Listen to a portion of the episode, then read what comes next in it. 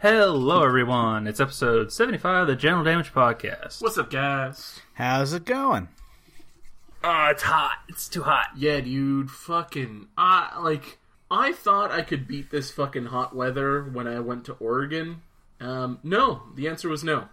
The hot weather that we're currently experiencing was like the hot weather I was experiencing in Oregon. And I was thankful every day with that the place we were staying at was on the coast. But even then, 89-ish on the coast doesn't fix it. No matter how much wind that's there.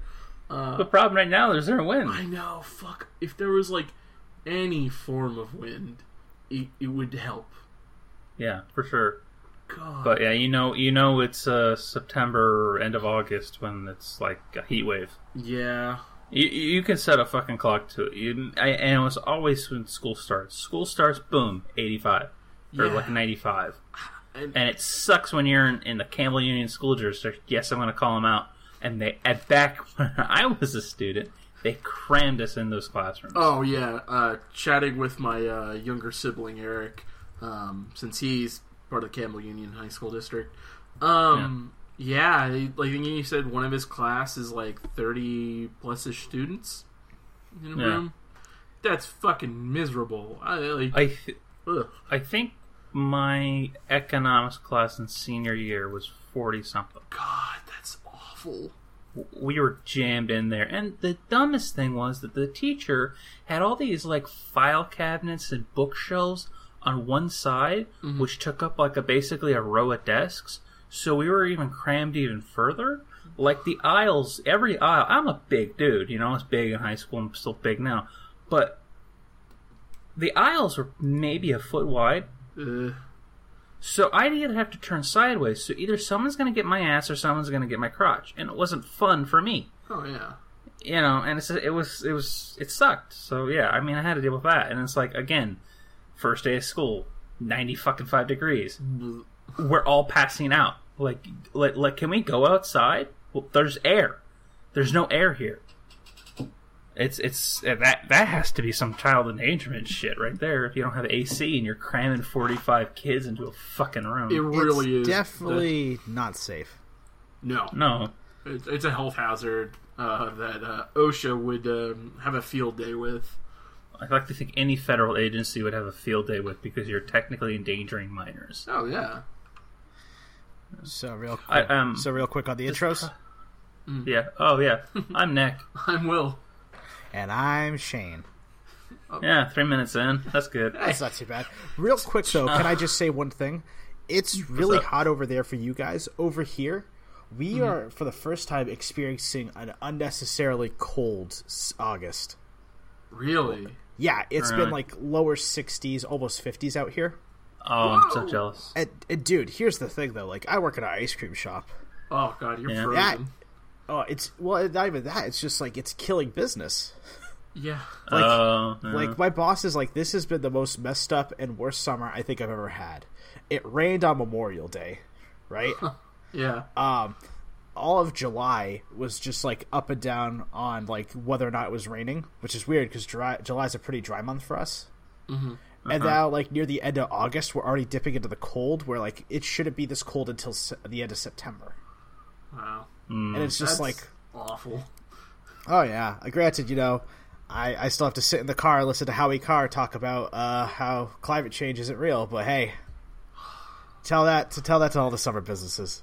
Yeah. Tell that to the Pentagon, all right? Yeah. Let's be real. Who's talking about what's real and what isn't? Yeah. But I think it's weird that it's not necessarily hot in California, but it is weird that it's been hotter than normal, because usually it levels out around this time of year. About this time, maybe 80s to 90s. Yeah, it's normal to have a heat wave the first week or week and a half of September. Yeah. But, it's this hot is bad. Yeah. This is a miserable heat. 100 degrees in August, end August, early September, is fucking awful. Sounds gross. It's very gross. But the only thing is, because it's August, and because it's the end of August, there is the tiniest, it doesn't really count for the next 4 or 5 days, but there's a tiniest bit of relief in the sense that the sun sets, like, I think 7:30 now. Yeah. That sounds pretty good. It's not too bad. Though I'm like, man, my aunt's party in the middle of September or close to the end of September, it better be fucking just give me 70, you know? Seriously. Just fucking give me 70. I started walking recently because it was just something I can do because I've been very lazy and forgetting to hop on my bike. Mm-hmm. Yeah. So I've just been walking like a mile a day. I can't walk in this. It sucks. I mean, I could, but then I need another shower, and I don't want to fucking do that. Right. Yeah, it sucks. The whole thing sucks. And I can't be on my computer as much as I want to, and I'm trying to be Wolfenstein on my Xbox, and I'm like 2 chapters away from beating that. Oh, nice. Oh, dude, you're going to enjoy that, dude.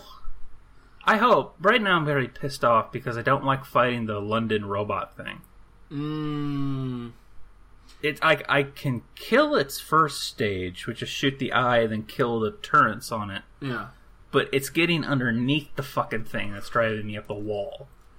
No, I understand what you mean. I have not played it, but I've watched gameplay of that fight. That is a rough boss.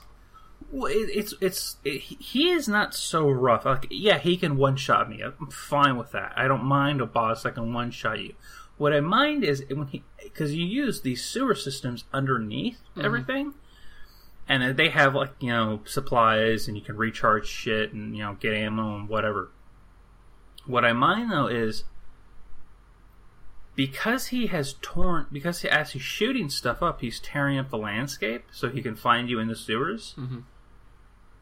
So once you get to the second part of him trying to beat him, which is killing his exhaust port underneath him, you are like, I'm running up trying to, like, dodge and weave out of the gunfire, and the flames are shooting out, and get up underneath him. And right when I get up underneath him, I'm like trying to walk, like looking up, and I'm shooting up at him. Mm-hmm. All of a sudden, I fall into a hole. And, like, I missed my shot. So that keeps happening to me. So it's like the environment right now is what's killing me. Yeah. I was playing for like 4 hours just getting frustrated because I would fuck up doing that. And I'm like, I'm done. I can't keep playing, otherwise I'm just going to break this controller and my headache's getting worse. I have to stop. Yeah. So. Oh, I've been there. Yeah, I'm hoping to beat it soon. And I'm going to beat it, and then I'm probably going to set it down for a minute. I know, Shane, you said play the other timeline. Mm-hmm. Yeah. But I'm going to wait. Yeah. And then I have Battlefield 1 I'll, like, try out. So, nice. Then I'm going to retry that. And, oh, shit, I just realized that the beta, I think it's this weekend? I need to look it up. The beta for Call of Duty World War II is out this weekend. It's either been out or is going to be out. Yeah, well, it's been out for PlayStation 4. Yeah. The beta that I'm talking about is going to be for everything. Gotcha. So, and I want to give it a go. Mm-hmm. I'll get my ass handed to me, but I'd like to give it a go. Yeah, definitely. I'm looking it up right now. And my Kindle's, like, slow as shit. And there are slick crashes. Hey, Slick, you piece of shit. Yeah, so looking forward to that-ish, just to see how it is, because a lot of people are saying, hey, this is actually a good Call of Duty multiplayer. It's not so bogged down. That's what I have heard, is the multiplayer is actually very good. Yeah. You know, good on it. It is going back to kind of a quote-unquote simpler formula. You know, you're not dealing with enhanced humans or fucking wall running everywhere or picking some weird class with some super ability. It's just, you're going with, you know, you're a sniper, your support, your soldier, keeping it simple. The beta begins tomorrow. Cool. The thing about that with COD, and it's just constantly upping its multiplayer stuff. So I like watching these food videos that have been popping up on Facebook and YouTube, and it's basically just like a fast forward of them making stuff, which I'm fine with. It's neat to watch a cake being made in 30 seconds. Yeah. Yeah. So I was watching one, and I'm like, wow, that looks like a really good cake. And then they're showing the steps and, you know, and everything. Mm-hmm. And then they started to do... I'm like, wow, that looks like a really good cake. It was like a chocolate cake or whatever. Mm-hmm. I'm like, oh, I like that. I definitely fucking ate that. And it was like 3 or 4 layers. Oh, that's not bad. It's not bad. And then they added a... I forget what it's called, but basically...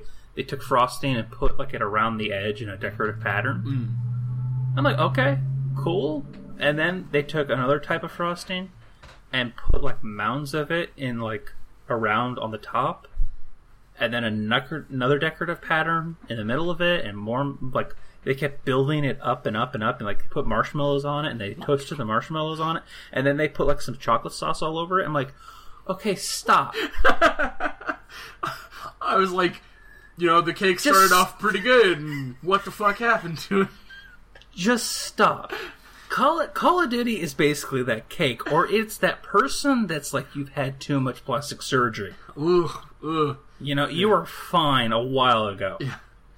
You were fine before all of that. You wanted your ears to be a little more symmetrical. Fine. You didn't really need to do anything with your cheeks, your eyes, your lips. You fucking look like Frankenstein. Yeah. He's a prettier mug. And now you can't blink or cry. Yeah. You look like you're permanently smiling, and I can't tell if you're like happy or sad. Exactly. And that's how I feel about COD. They just kept adding and adding and adding, and it's like, okay, stop. Yeah. Just like, you know, kiss. Keep it simple, stupid. Yeah. And that's what they had with the original Call of Duties. That's why they're such a big hit, and they sold so fucking well, and now it's just too much. And... You know, looking at Battlefield, they also took the same approach.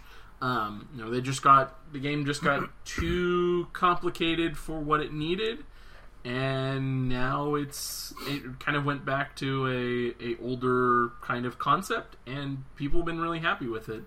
And you know, I think it's definitely, looking at the campaign, feels very unoriginal.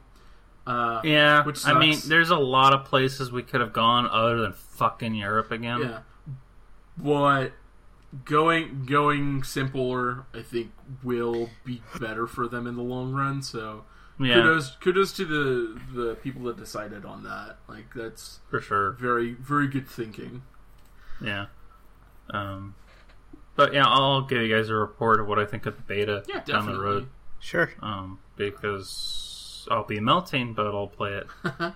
Well, I'm hoping my Xbox doesn't, like, you know, mind the heat that much. That has made me a little worried.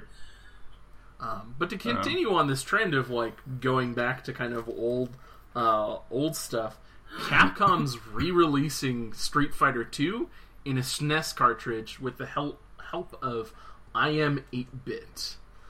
And I showed you, I sent you guys a link on our Facebook chat, what it looks like. And it is one version of it, the non-limited edition version of it, is a bright red SNES cartridge. That is dope looking. It is super dope looking. The box that it comes in is very retro. That's beautiful. Very old school. The limited edition version of it is a fucking... Apparently I think it's a green cartridge that... It's like... They call it Blanca Green, and it glows in the dark. Which is fucking cool. I love everything about this. And I'm not even that good at Street Fighter. Right? Ditto. Like, you know... we were talking before we started recording about, you know, there's this kind of, there's always been a trend of looking at looking back in years, you know, going back to retro stuff, and this, like, people's love of retro. This is such a cool, you know, embodiment of it, like, yeah, and doing it newer but also older at the same time, reinvigorating that kind of, that love and appeal that our generation had when this shit came out when we were younger. You know, not everybody could buy... Not everybody owned a SNES. Not everybody owned a Sega. Not everybody could buy shit like this. And, you know, as adults, you know, $100 for this dark green, glow-in-the-dark limited edition Street Fighter II 30th anniversary cartridge. That's fucking cool. That's something like is awesome to look at. I'd even want the red version of it, and that just is very nice and bright and simple. Is it like a USB thing, or no, does it have a CD inside it? It can sit in a SNES. Oh, okay. It's an actual. It's an actual memory card. SNES. Yeah. Yeah. That shit is fucking great. And you know again, it's cool when they do stuff like this. Mm-hmm. Like, I think that's really neat. Granted, I know that there's a lot of collectors out there. Like, they're obviously the true target audience. Oh, like the diehard fans. But the one thing is, like, at least Capcom, in a lot of years, you could criticize them for not being the smartest company. Sure. This was brilliant. This is fucking genius. Like, you want to sell something to collectors for once that they're not going to, like, be completely pissed about.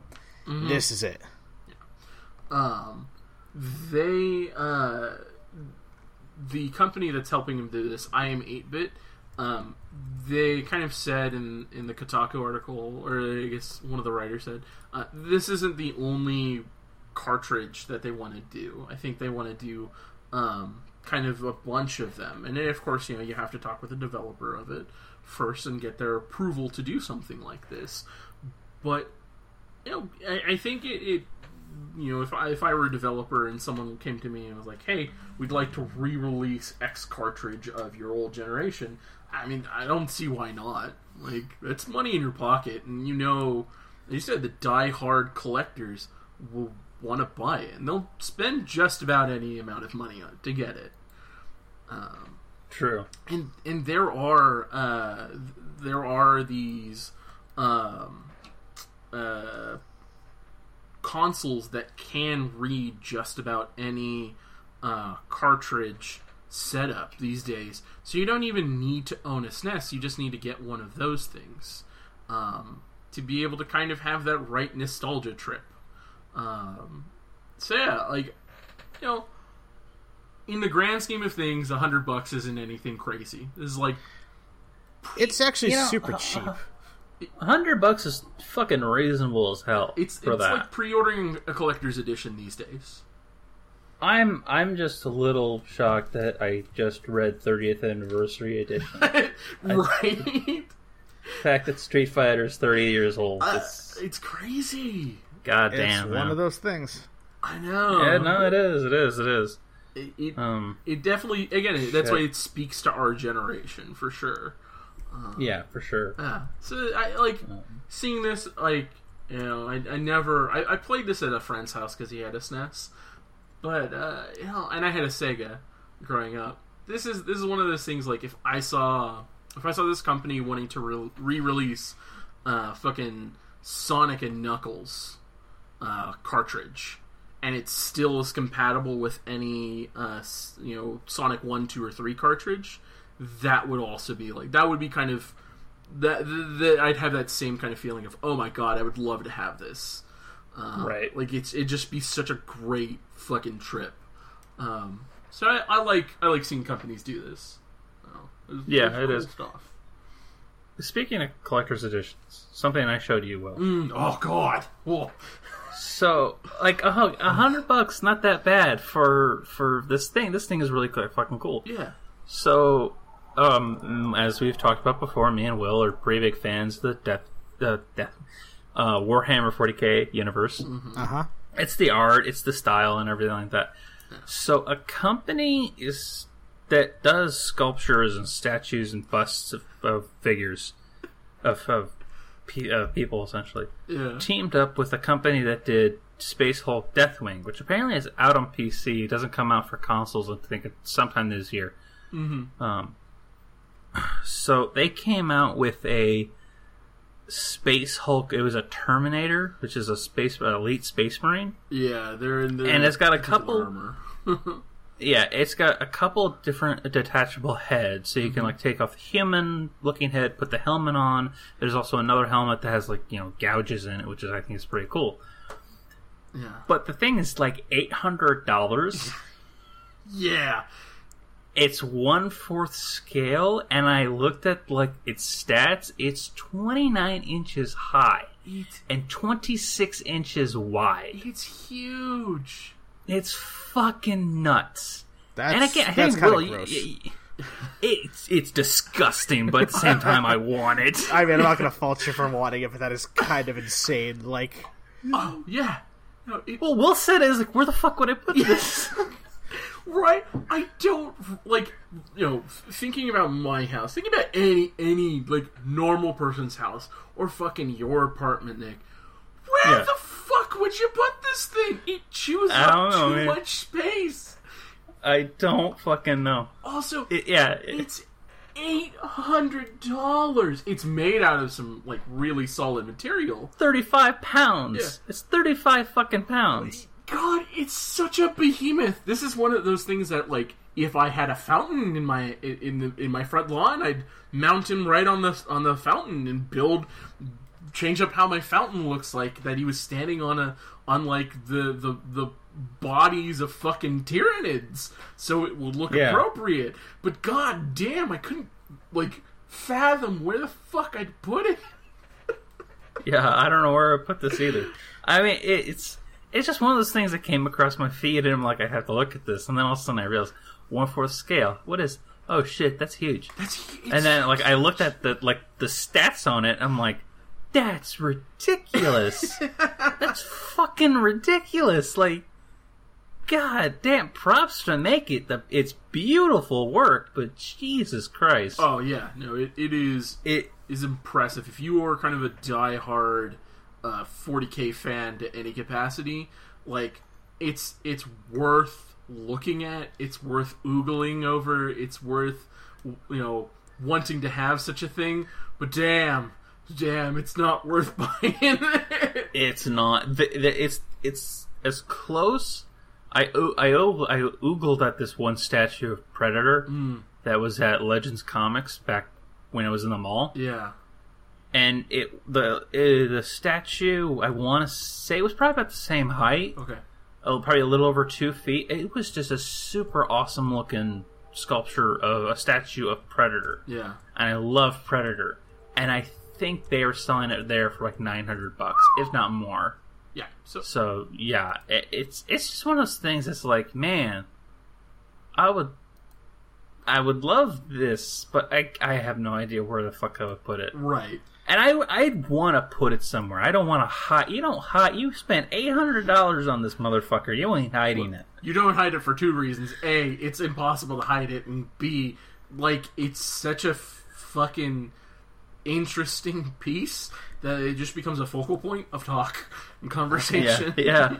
Real quick. One of the helmets has LEDs. Yeah. Can we take a step back for a second? Yeah. Though, granted, like, that sounds awesome, but you reminded me earlier, Will, about something about collectibles, right?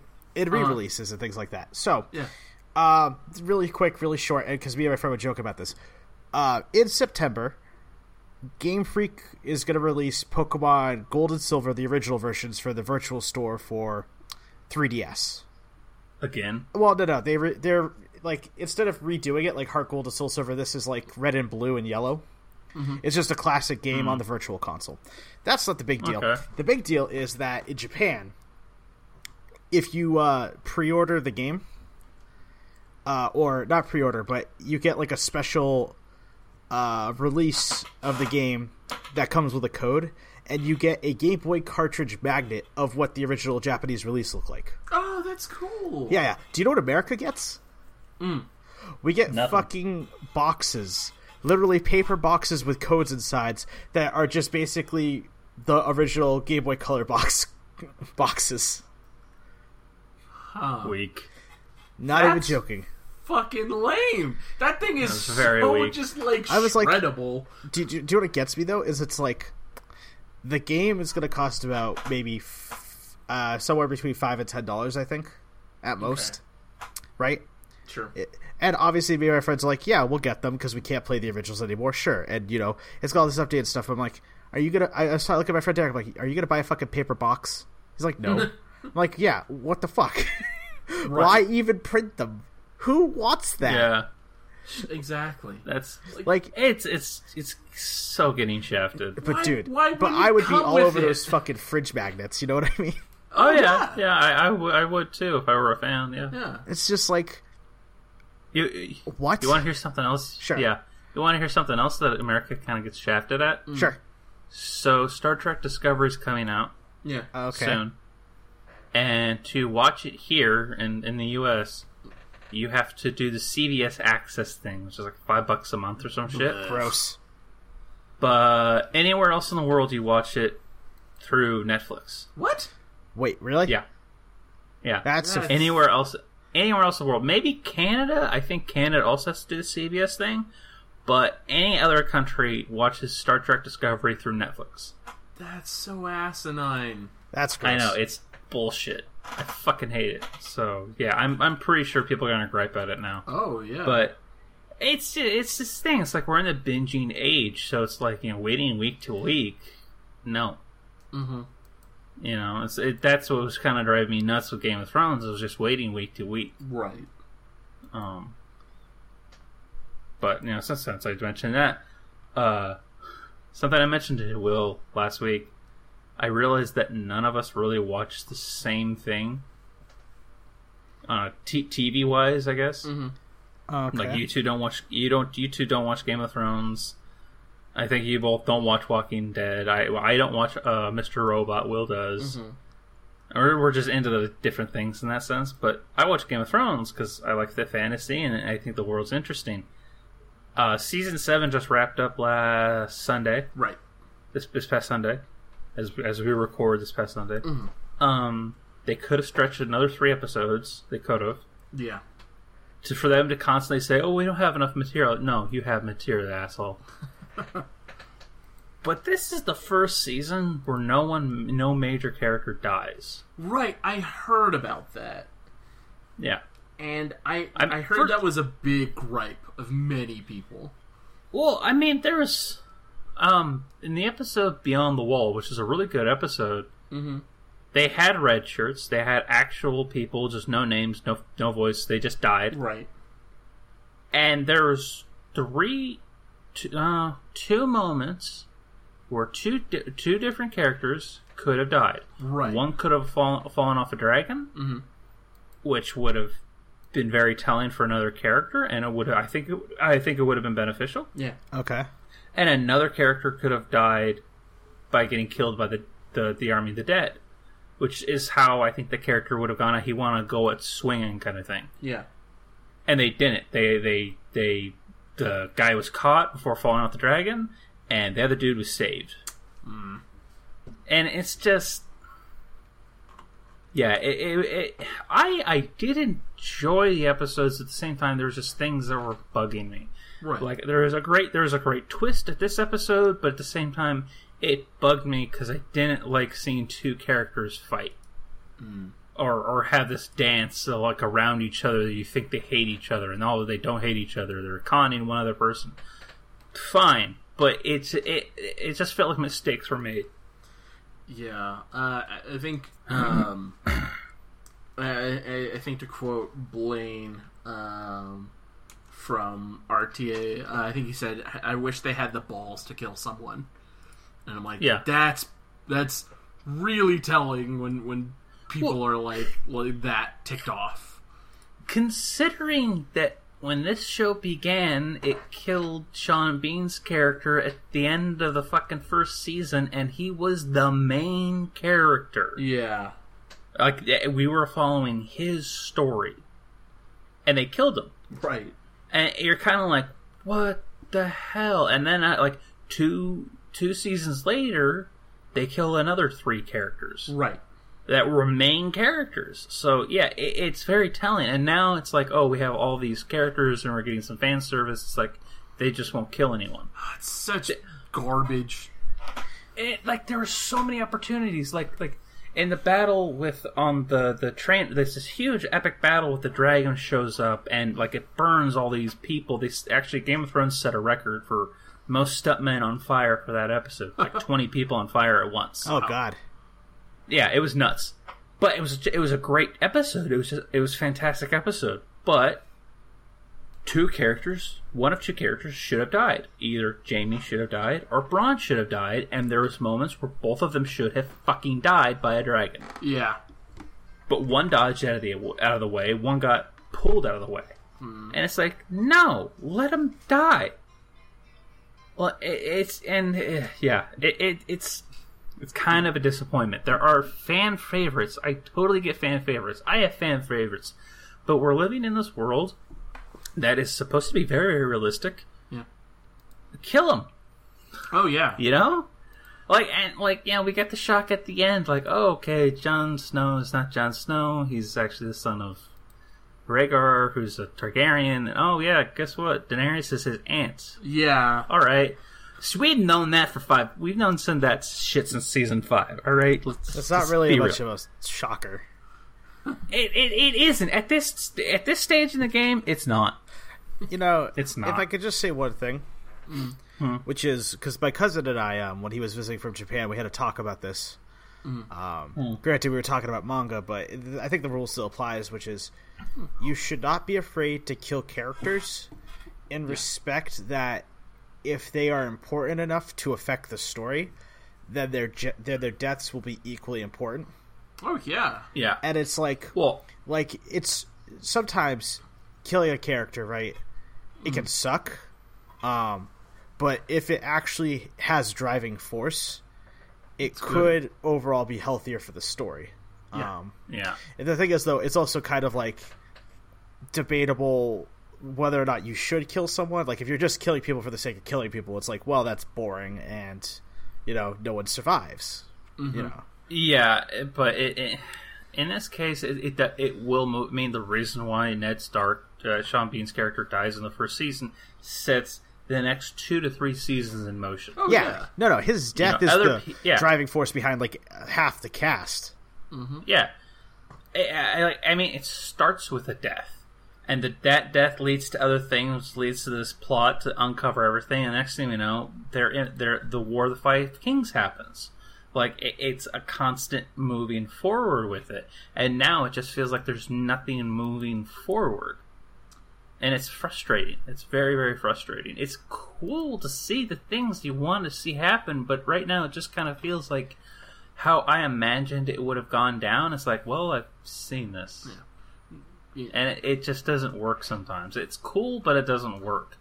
Cool. I don't know. I mean, we'll see what happens at next summer when the last season comes out. Sure. But I don't really like the fact that the creators of the show saying, "Oh, well, we don't have enough material." No, you have the material, motherfucker. You could have made this 10 episodes. It sounds like it is suffering from kind of the same thing that happened with Dexter.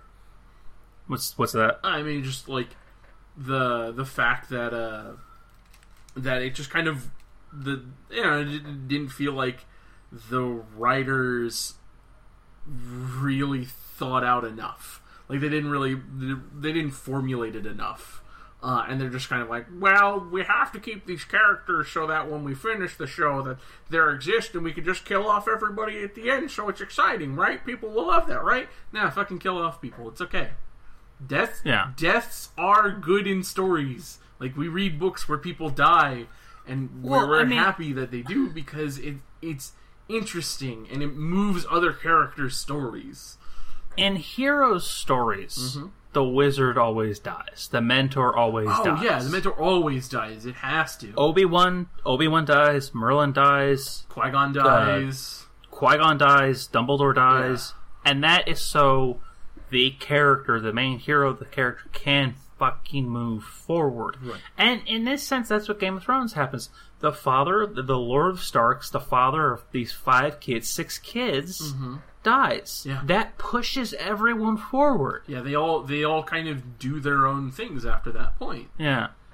So it's important, and like that just happens constantly. Yeah. You could say Jon Snow has another father figure who's the Lord Commander. He gets betrayed and killed by other people of the Watch. Yeah. So Jon Snow wants to avenge the Lord Commander, his Lord Father almost, as he kind of put it to him. Yeah.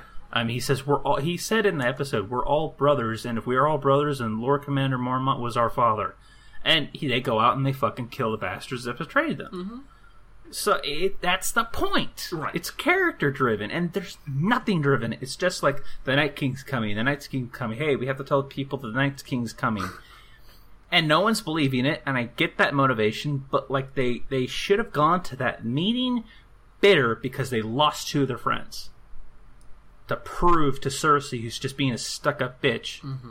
This is what's happening. This is what's real. I have to say, I did like that one scene though, where the Hound standing there with the crate. Yeah, and he fucking kicks it over, and a zombie runs out, and I was like, "Oh, that's fucking hilarious." Actually, when he did that, I'm like, and he's standing there, and he's like scared, and he's like looking in at it, and like I'm like, "Oh shit, it died, it rotted away, it's no longer moving." Crap, they're not gonna believe him now. And then he kicked it over, and it shot out. I jumped. It was a great scene. It was a great scene. Yeah, but like the Hound. The actor who plays him has done comedy, so he's acting scared or something like that. It's kind of a bit buffoonery. Yeah, that's the vibe I get because he's very funny. He's a very funny dude. Corey, I think is Rory something. He was on Hot Fuzz. You don't recognize him because I think his character is bald in that film. Mm. But yeah, he was fantastic in that. So. But that scene was amazing. But again, that scene should have come with they paid a cost, and they didn't. But yeah, I still like Game of Thrones. I would like to binge it.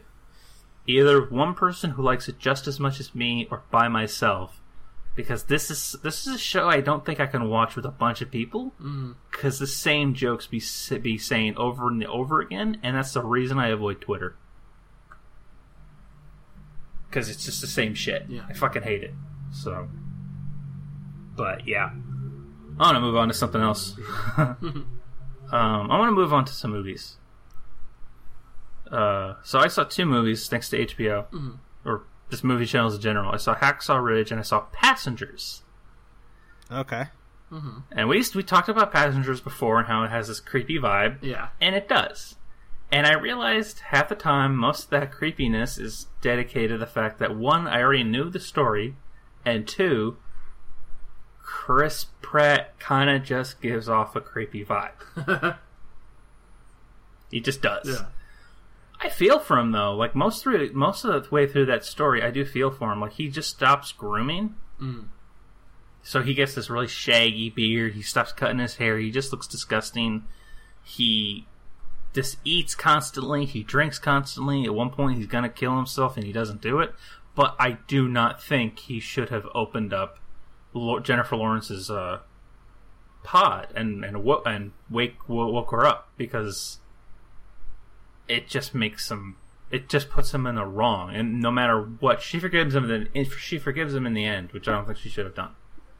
But she kicks the crap out of him in one scene. She comes to his quarters in the middle of the night. He wakes up and she just beats the shit out of him.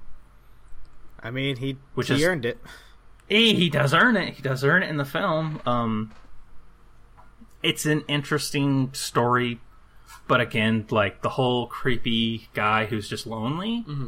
They should have done away with that. It would have been much better if she awoken from her stasis pod like him, and then found him disheveled, stinking, drunk, instead of cleaned up. Mm-hmm. Yeah. It would have been a much better story. I would have enjoyed it a lot more. Well, then it would have been like a real story about survival and all that. Yeah, exactly. Instead, it was just a fucking, like, a stalker victim's worst nightmare. It was. Exactly. I mean, she's running, and he's talking to her through an intercom system, trying to explain himself, and it's like, stop, that's just bad, that's wrong, that's so wrong that she can't even get away from the fucker. Yeah, no, it sucks. Yeah, it really does suck. Martin Sheen was pretty good in it, though. He played the bartender, the robot bartender. Yeah. I thought he was really cool in it. But it's a good sci-fi movie. It's just they should have gone with a different premise. It should have been two people stranded instead of one person stranded who strands another. That's what I think, anyway. Yeah. But the other movie I saw was Hacksaw Ridge. Which I hear is very good. It is very good, but there's two things about it. One, British people should not do Southern accents. But it's also atypical of a World War II movie. You hit the points, you know. Yeah. They literally, in the barracks, they literally go, that guy's Italian, that guy's a show-off, that guy's from New York, that guy's Irish, that guy's this, that guy's that, that guy's Indian. And they just, it's like literally verbatim. That's everyone. And it just gets like, I don't care. I really don't care. I really didn't care about the whole point of it was that he was a pacifist and he was being turned into an outcast for that. Mm-hmm. That he didn't want to pick up a rifle and kill. And his reasons why he doesn't want to do that were interesting, but it made him a bit too... I don't want to say self-righteous, but... Like he was he was so noble of him that he didn't kill. It wasn't really noble of him that he didn't kill. It was just he didn't want to kill, but he also wanted to enlist in war. Yeah. To help the cause, however he helps the cause. It was a good movie, but at the same time, I was like thinking of watching it, especially the first battle scene, and I'm like, I think this is what they call desensitized. Yeah. Because, like, there's a guy who just has his feet mangled and, like, hanging off and chunks of it are falling off. And I'm like, oh, okay. Rough. Yeah, it's rough, but I'm like, I wasn't grossed out by it. Mm-hmm. There's a night scene where you see a bunch of rats dining on the dead. Wow. That was kind of gross, but, like, it was not that impactful. It wasn't like I saw Saving Private Ryan at the D-Day scene and that guy who's holding his intestines screaming for his mother. That got to me. But this didn't get to me. It's a great movie. It is a great movie. But it just... Isn't it based on like a true story too? It is. Desmond Doss is a real guy. He is a real guy who is barely 140 pounds, and he did save his sergeant who was over 6 feet tall and 2-something. Wow. By himself. Mm. I mean, it's astounding. He Desmond Doss, the real guy, is the only person in the U.S. military history to be awarded the Medal of Honor without firing a shot. Hmm. And he saved 75 men. Wow. Yeah. I mean, he did a lot. It was crazy the amount of shit he did, but I would have preferred it better if he was in Okinawa and they had flashbacks. Because we literally got, he meets his future wife, and there's this period piece, and he's flirting, and it's Andrew Garfield, so he's doing the cockeyed. I fucking hate what he does. If you've seen Spider-Man, you know what I'm talking about. Yeah. But it's that part, and then it's this whole thing where he has a beef with his dad, who's played by Viggo Mortensen. Of course. Yeah, of course. Who's a World War II vet, a World War I vet. Okay. And he's a drunk. And the two reasons why he's a pacifist is because, one, he almost killed his dad. No, he almost killed his brother. Okay. When they were young. And then the other reason is his dad was a drunk and almost killed someone else, his mom, I think, by shooting a gun. Jesus. So it was those things that he's like, I can't hold a weapon, I can't kill anyone. Mm. And he got the crap kicked out of him in basic, but it's a good movie. It just hits on tropes that are like, I've seen this. Sure. Well, why they cast a British guy who can't do a Southern accent? Well, the thing about World War II movies though is like, you know how they point out all the different guys from all the different backgrounds, right? Yeah. The thing is, though, that's all the army was made of. Were those guys. No, the army... Well, I mean... Yeah, true. Like, don't get me wrong. I'm not saying there isn't more diversity to it, but, like, you know, there was a draft, right? And everyone comes from, they're... like, the similar immigrant backgrounds when you think about it. Like, a lot of those kids who got drafted and the adults who also joined because they thought that it was the right thing to do. It's like...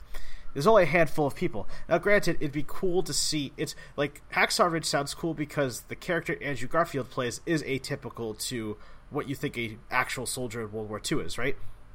Yes. But at the same time, it's like, when you pick the Americans in World War II, it's like, that's what you get. I always wanted to see a World War II movie about that Russian sniper. Who, like, which Russian sniper? He, like, killed, like, almost a whole platoon of Nazis by himself over a period of, like, 3 months, and they never found him. Are you talking about Enemy at the Gates? Oh, is that actually a movie? That's sick. Yeah, it was about... It was, I think it was Jude Law? I think so. He plays a Russian sniper, and he goes up against the German sniper, who's played by Ed Harris. Yeah, I think that's what you're talking about. Oh, yeah, it was a movie. No, I'm taking a look at it right now. I'm just like... I'm trying to figure out if it's about the if I can find the name, because there was, like... the guy's name was out there, and I was like, oh, this sounds interesting. This could be a movie. Yeah. Also, there's like a whole bunch of different people in World War II that they could pick. So yeah. I mean, it was good, and it was definitely, you know, you saw a lot of Mel Gibson and his directing in it. Gotcha. There was a funny moment where there's this guy in basic they called Hollywood. That's what he called himself. Mm-hmm. Mm-hmm. Very in shape, very good looking. And when he Garfield walks into basic, his barracks, and he picks a bed, Hollywood is doing pull-ups naked. Like completely naked, showing off everything he's got to everyone. He's like, not shy. And then Vince Vaughn, who's playing the sergeant, he comes in, he's basically being the atypical drill sergeant. And when he tells them all that they need to go to they need to go out and do PT, mm-hmm. Hollywood tries to grab his clothes, and he says, fuck no, you're not. Get out there. So he does this huge obstacle course in all of PT naked, which I think was interesting. Yeah. Wow.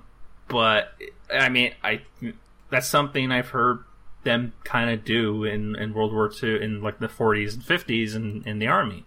Yeah. My grandfather told me a story when he was in basic.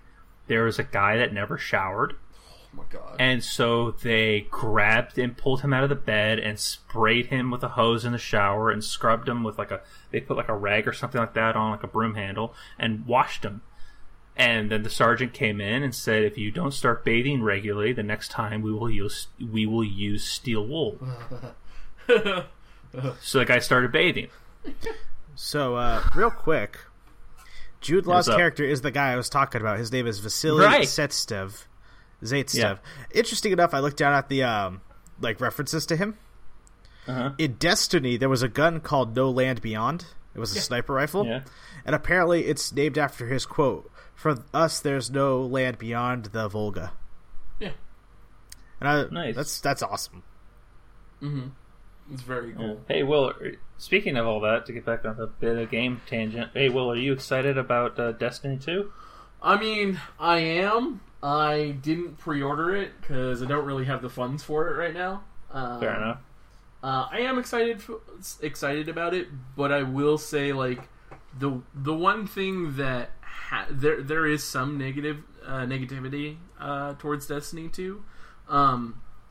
It's probably going to be one of the most hyped games for Destiny fans with the least amount of coverage. Yeah, for sure. Like, there, for whatever reason, there is, like... I guess there's just... I don't know, maybe there's just a stigma to it right now that there is nothing new about Destiny 2. Well, I think that people are complaining about that, and they got rid of a few things that people really liked. I mean, there's some very extreme changes, I will definitely say that. And I'm in the boot camp of I'm not a big fan of those changes. And enlighten me, what the hell are those changes? Why are people upset? The most extreme changes are to your weapon loadouts. So in the previous Destiny, you had a primary, a secondary, and a heavy weapon. Your primary was one of a handful of rifles or Magnum. In your sidearms, you had shotgun, sniper rifle, plasma gun, and sidearm pistol, which is it worked different than the primary Magnums. Different fire rates, And actually, the whole thing about the secondaries is they were all elemental. And heavies range from rocket launchers, your swords, the one legendary heavy plasma, LMG, so that kind of gambit. So the secondary slot doesn't exist anymore. It's just the elemental primary slot. So you have a primary weapon and an elemental primary. Which means a lot of the weapons that got lumped into the secondary grouping, shotgun, sniper, I think plasma, have now been dumped into heavy weapon slot. That is pissed off a lot of players. Yeah. Yeah, Bungie started the whole two-weapon thing with Halo. Yeah. That was like one of the first games I remember doing that, with like you only have two weapons. Yeah. That's fine, you know, it's realistic, but you know, it's the future, and Gears of War had four. I like how it did it. You know, you had your gun on your hip, your pistol. Yeah. And then you had two other primaries, which like the assault rifles or the sniper or shotgun. Yeah. And then you had your grenades, and it's like, well, that's I've seen soldiers in real life, like they have more than two guns on them. Oh yeah, more than two things to carry. You know, a person, if they have a backpack, can carry a lot. Yep. And you're telling me futuristic soldiers who have superpowers can't fucking carry more than two things? They can carry three guns. That is the total amount of guns they can carry. They can carry a primary weapon, a elemental primary weapon, and a heavy. And for some reason, shotgun and sniper rifle have now been subjugated to primary, or sorry, to a heavy weapon. I mean, but hey, but they're heavy. We got SMGs finally in the game. They exist in the primary slots, right? That's fun. So you're getting a lot of things lumped into the same category when they're not in the same category. Because a sniper and a shotgun could not be further different. Right, and here's the kind of killer in it all. So in the heavy slots, you have sniper rifle, you have shotgun, you also still have LMG, rocket launcher, and sword, and now you also have grenade launcher in that slot as well. It's like, but shotgun and sniper, they don't even come close to heavy weapons. Like, when our comparison to heavy weapons is an LMG, a rocket launcher, a grenade launcher, and a fucking sword, sniper rifle and shotgun seem a little in the weird slot. Yeah, that's wrong. Why? Oh, I mean, I really don't get why designers or anyone changes the formula that much. So I comprehend what their thought process is on this. PvP was kind of a great experience in Destiny 1. People really loved it. Right. And one of the kind of problem areas in it was a lot of the balancing. And some of the issues came from the secondary weapons. You know, shotgun and sniper rifle kind of being some of the biggest problem childs. And their kind of their thought process on balancing was to shift them into a slot where ammo is a lot more scarce. And I get that, but god damn, when we are comparing, it's like comparing apples and oranges. They're just not even close. Yeah, they're not close. They're not. It doesn't make any sense. And it's also like, I for one don't really care for PvP, but to me the draw of Destiny isn't PvP, it's the PvE with your friends. Yeah, it's the PvE with your friends, and then the PvP portion of it is just something fun you can do on the side that doesn't require you to be an amazing player. Like, it's an experience you can have in that in-between, but fuck man, come up with a better concept of balancing.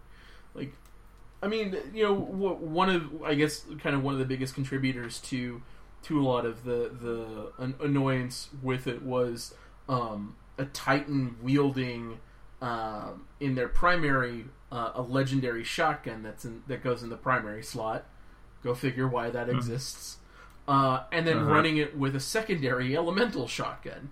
And one of the, I think one of the perks Titans can have is it affects shotguns. And it affected both of them. So it's like, okay, well that's kind of your bad for making a shotgun that kind of caused a lot of this when that shotgun was in the primary slot. They also did it with No Land Beyond, which is a sniper rifle that exists in the primary slot. Yeah, then they should have... I mean, it's a bad way to do it, but they should have made weapons that are for the classes specifically. I mean, there are... That would have helped the balancing, but I don't know. There is some of that. There are weapons that are strictly better if a particular class uses them. Right, but I'm saying, like, make it so they can only use it. Yeah. A Titan can only wield this weapon, and a Warlock can only, I think that creates another It does, problems. But... Yeah. It does, but at the same time, like, it would help with their balancing issue. But at the same time, I'm talking they should have done that in Destiny 1. Oh, yeah, no, it definitely should have been a Destiny 1 fix, and they totally didn't. But they should not have fucked with that kind of formula just to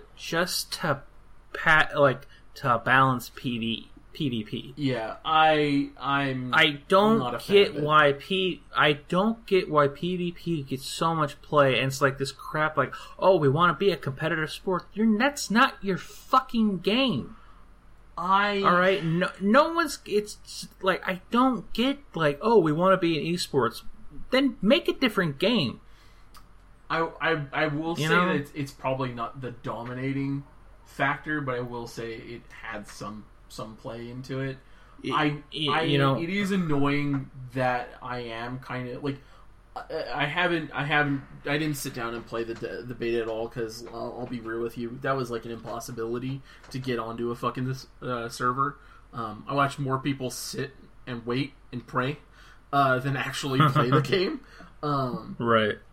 I really hope that the beta, like the feedback from the beta, really changes how things are.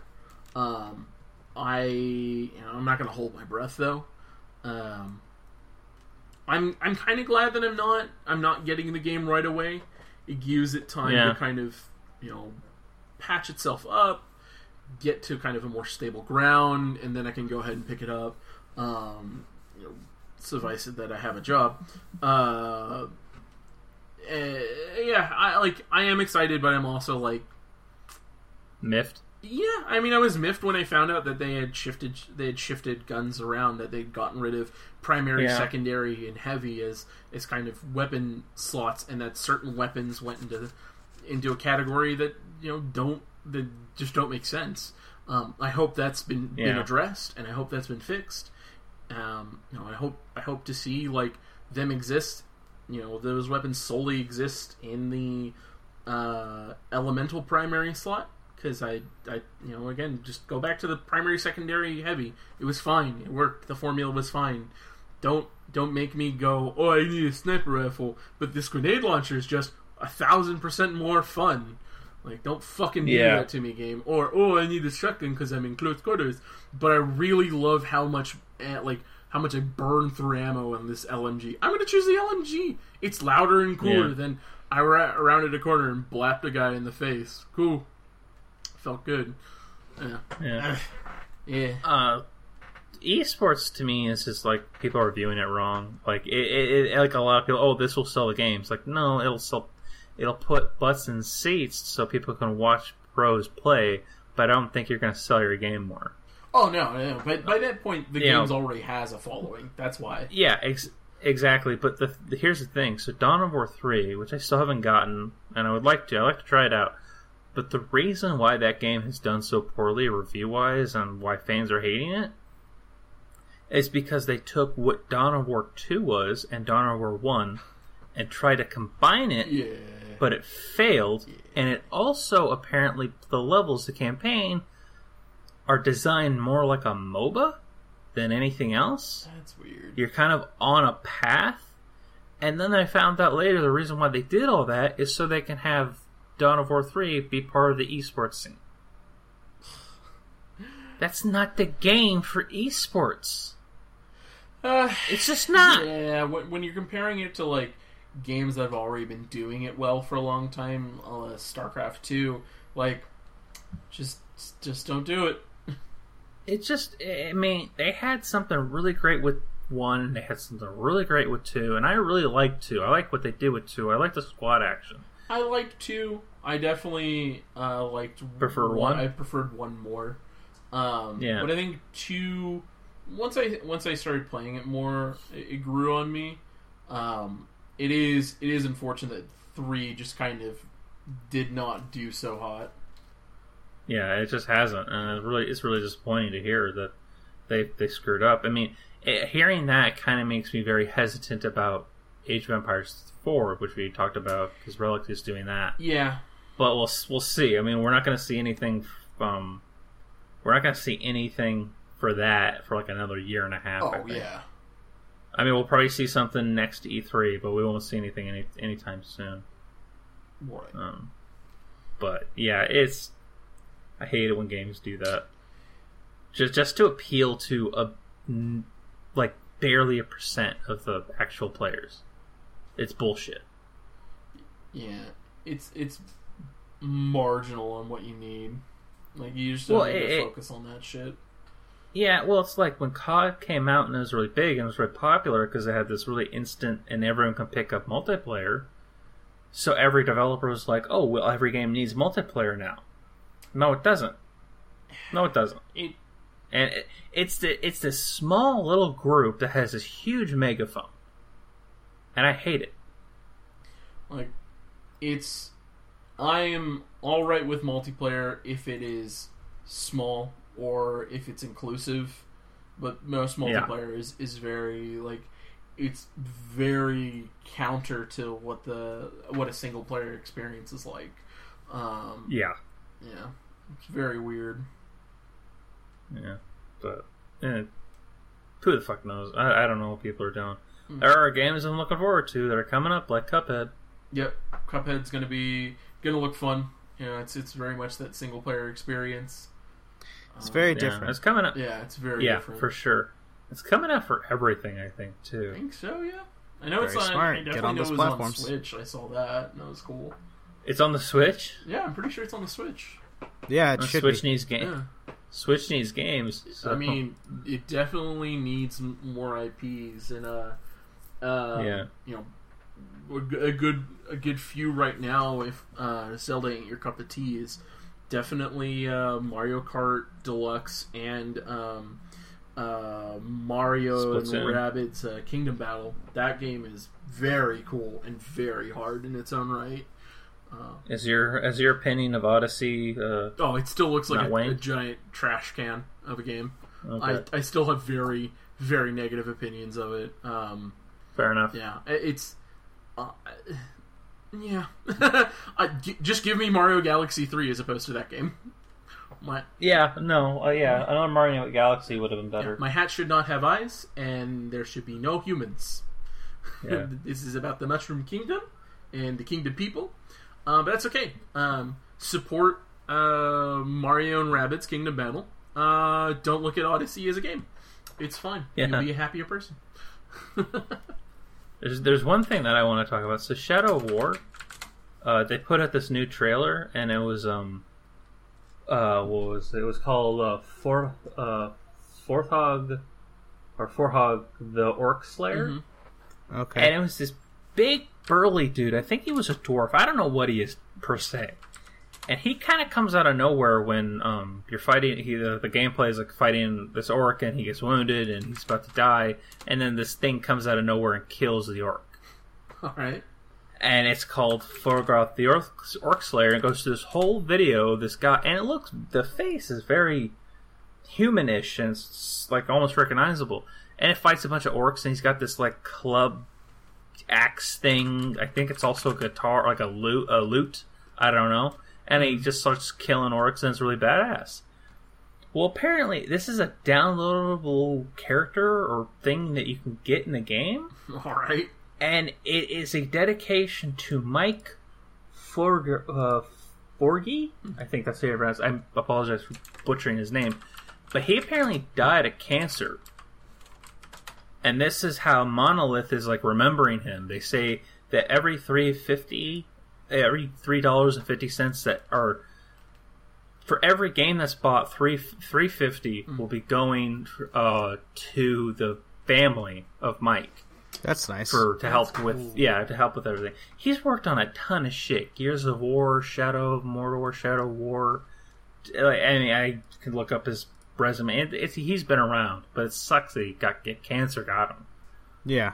So I'm probably gonna pick that up. Yeah. That character, because it looked really cool, and it's my cup of tea. This big burly thing with these cool tats and this fucking weird ass weapon. I'll play it. Mm. So, yeah, but yeah, I thought that was kind of neat. I like it when games kind of put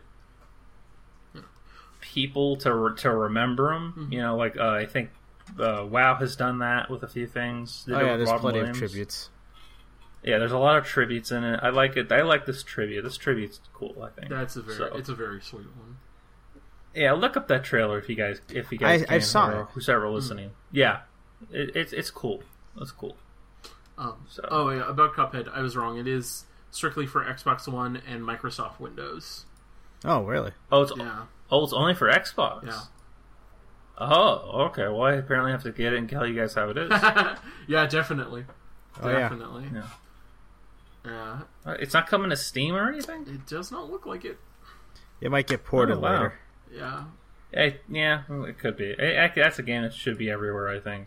I mean, you definitely would want it everywhere, because it'd be very good. For sure.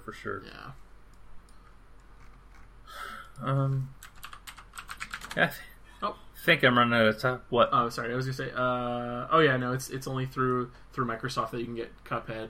That's what Steam is saying. Oh, that sucks. Yeah. It is what it is. Okay. Yeah. Damn as it breaks. Exactly. Well, is there anything else you guys want to talk about? Well, I got nothing else. No, I think we covered a lot of stuff, so we're good for here. Yeah. Yeah, I think we'll call it a podcast there, an episode. Definitely. All right. Thank you for listening. Please like us on Facebook, follow us on Twitter, subscribe on iTunes. If you're on Facebook, give us a comment or a share. If you're on YouTube, like, comment, subscribe. Yeah, do all that stuff. And be on the lookout for a bigger thing soon. I keep saying that. Be on the lookout. All right. With that, we're out. Later. Deuces, y'all. Later days.